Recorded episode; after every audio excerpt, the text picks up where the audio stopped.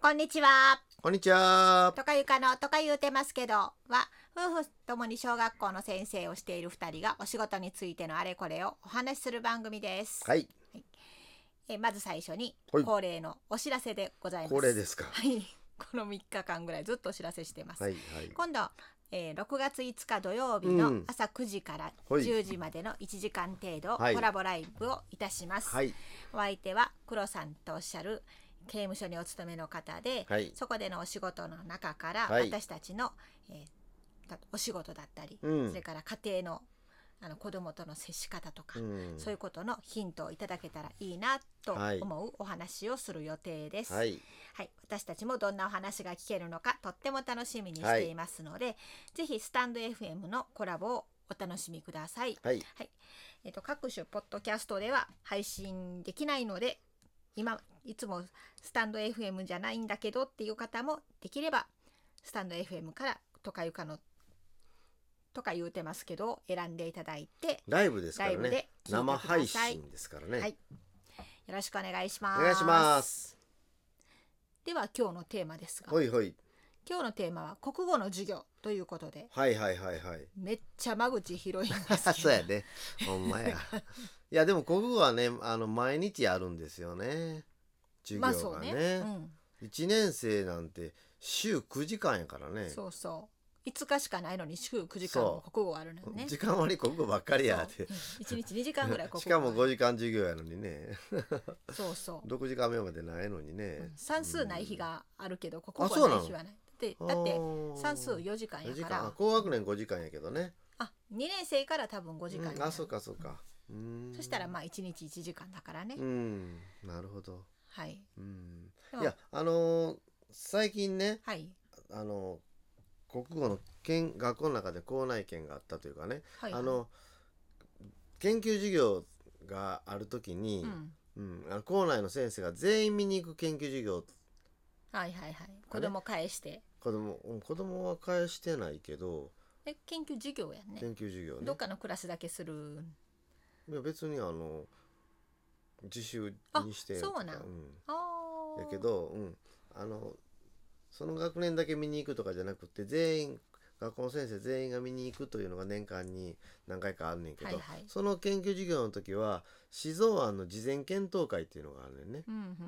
うんん2週間か3週間前にあのこんな指導案今書いてる書いてるんですけど皆さんご意見くださいみたいなねえそれは部会とかであの学年とかじゃなくて全員ではいおおそうなん、うへんーであの研究授業あそんな授業するんやとかさ、ほうほうほまあ、思ってうん研究授業に臨むと見に行く人もね、うはいはいはいというような風に、へーなってんねうん、でまああの3年生なんで、うんうんうんどんな授業なんかな思ってまあ作品はメルヘンへでーね、まあ割とほっこりするえメルヘンっていうタイトルなんちょちょちょちょあな内容がね内容はねはいはいほっこりする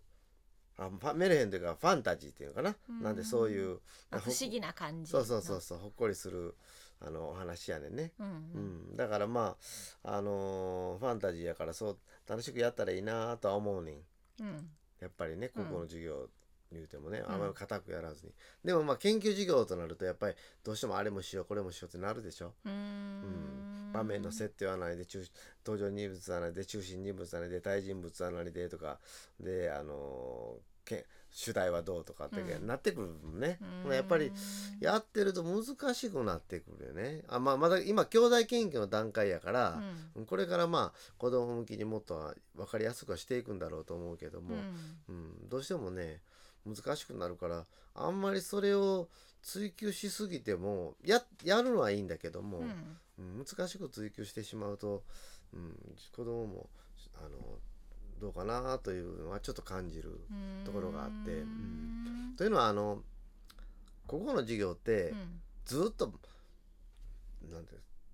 うの6年生までずっとやり続けるし中学校入ってもあるし、うんということやから、もう小さい学年の時からあんまり難しいことしなくても、うん大きい学年になったら難しいことやっていくわけやから、うんだから低学年とか3年生ぐらいまではもう漢字と音読をきちっとやっとやってたらう、んいいんちゃうかなと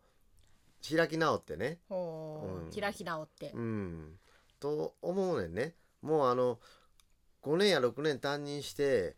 漢字も大して読めない書けないうーん音読もスラスラできないと、うんもう話になれへんところがあるでしょ、うんううんうんん、それやったらもっと小さい頃にスラスラ読めるようにしといてくれたらあのこの子はもう6年生になってこんなしあの苦しまなくて済むのにとかだ苦しまなくて、って他の子バーッと読んでいけるのに、うんやっぱりスラスラ読めなかったらうんうんうんうんうん大体みんなダーッと読めるようになるやん6年生ぐらいになったら、ううん、でもやっぱり一部大変なうんつっかえつっかえだったりね、うんうん今意味理解できてんのみたいな、うん社会の教科書も文章だらけやし、あそうそう理ス科もラスラ読めない子ってね文社章も会とか ねそう苦戦すんねんね、うんそうやねあの低学年とかねさ中学年まではまあ文章だらけ言うてもまあそそこまででまででもないけど6年生の教科書なんてほんまに文章し中学になったらもっと多いからうんね、そうするとやっぱりスラスラ読めるようにしておくっていうのはすごい大事やから、ううんん、だからまずそうそういうことに時間を注ぐような指導案でええんちゃうかなと思うねだからといって解釈をさせしないということじゃないけどね、うん解釈もこの教材ではこれこれだけはさせようというのを一個決めてう、んうん、でその力だけは身につけさせようというのを決めてやっていく方があれもしてこれもしてというのはあのしなくていいんじゃないかなという話をそのせ先生とあの後でねうん後でちょっと話をしてんけどもね、うん、まあ研究授業やからかこれもやろうという気持ちはすごくわかるしまあでもうんテーマってあるじゃん、あそうやあねので研究授業のというか学校の研究学校としてはは一応物語文を扱うということが一つあんねんおねーだから物物語文でないとあかんねんでそうんれからもう一つはあのー伝え合うというかな、まあ、話し合い活動みたいなね、はいはいはいそれから書く力をつけるとか、お三つもあるま あ、そうやね三つもでまあその二つやな、えう伝え合うというのと各力あ、んうん物語文っていうジャンルの中でそうそう中です伝るというえ合う力とかうんうん各力を身につけるっていうことなのね。はいはい。まあもっと本当はもう少し研究を限定した方がいいんやけどテーマとしてはね、うんうんでもまあまあまあそうなっててやってるんやけどもね。うーうんんと思うねんね。うんだからあんまり難しくしなくていいんちゃうとかでちょっと話をしたまして。うんでもまあ研究授業なのに漢字とスラスラ読みだけでしたっていうわけいかないからあね。そうそうそう。うんだからあのあの解釈をするんねうんまあいいねんけども、うん、この解釈をするためあれもしてこれもしてってなってきたら授業を受けてる子供からしたら、うんなんか難しいことやってんなーってなりやしないかと あの3年生やからこの前まだ一話を学し期やしてたなんかやってるうちにだんだんつまらなくなってきて私がつまらないから子供もつまらないと思いますみたいなあ話ありましあたなんかレターあったね、それを読んで私も昔の自分を思い出してやってたら眠たくなってくんねんって子供に言われてあの昔の一幕うんなまあそうかなと思ってちょっと思ったのうん、うん、うんまあうん、でもんやるとしたら何をその一つ抑えてとかっていうのはあだからねあのえ登場人物のうーんなんていうのかなえーっとその気持ちが大きく変わるところを取り扱いたいとはいはい、登場人物の変容とかって言ってたわ、うんクライマックス場面ですね変容うんそうだねうん変容という言葉ここの人は好きみた いでうんで子供もすぐ変容とか言うけど中身上がってんのって思ったりすんねんけどうんそういうのは兄弟研究の言葉であって、うん授業で扱う言葉ではないやろうなと僕は思うんやけど、うんうんうんまあそれはともかくとしてそういうのを扱いたいと言ってたからだからそれだけやったらええのになと思うのよね逆にね。あーうんうんあの海の命の太一の気持ちが変わったのはどこかあみそたいうなそうそうそうそうそう、うん、だから登場中心人物はこれとしたら対人物は誰かとそうそんなんよりもそうあれもそれもしてでこれも変容もしてそんであの主題はとかでやってたらだだんだんだんだん難しくなってくうんるもう三年生で主題はとかやるのうんへえ、だからそうなん難しくなるむつ、うん、抽象概念やからつ主題っていうのはねう、んうんだから考えさせるのは難しいやろなと思っうて、んへえなかなか立派な研究授業をされる予定なんですねあそうそうそうそうそう、はいはいうんまあ、まあそれとは話は変わるけど、うんちょっと別の学年の先生と話をしてて、うんうん今年転勤してきた人やでね、うんであのうちの学校はちょっと、えっと、学力保障の指定みたいなのを受けてるので、うん朝学習の時間えっと暗唱する日と、はいはいそれからえーっと何やったかなええっ、と暗唱するあ作文の日とあ作文あとうんそれから音読やったかななんかへーそういうようなのをする日っていうの朝学習の時間3回と取るねんあーでその日は職長もな打ち合わせも何もなく、うんうん先生はその教室にいるから、うんうんまあ、指導してることになるわけよね、うんうんだ3回やったら週3回から15分ずつなので451単位時間授業したことになる,、あーまあなるほこのどコロナの時にもし時数足りんがあってもそのそれは週1時間はいはいはをいはいプラスアルファになるというのもあって、うんでそうしてやってんねんけども、うん、そうしてると、ま、前の学校このさ4月に来やったから3月までいた学校の時には朝学習の時間に漢字をやってたと寝あ室ー漢寝字室を。漢字ねほんで今日話してたら「いやあの漢字が全然進まないんですよ」っていうか「そらそうやわ」とか言って「えどうしてんの?」って言ったら「うんだからちょっと遅れてるんですよね」って言うから「それじ授業中にせなあかんやんか」っていう話をしてて「うん、あやっぱりそやっぱりそうなんですよね」っていうから「そあそうやでそら」って授業の初めの5分とかまあ初め慣れるまでは10分ぐらいかかるかもわかんないけどは5分ぐらいで4つか5つの漢字質漢字をあ取り扱って毎日やっていったら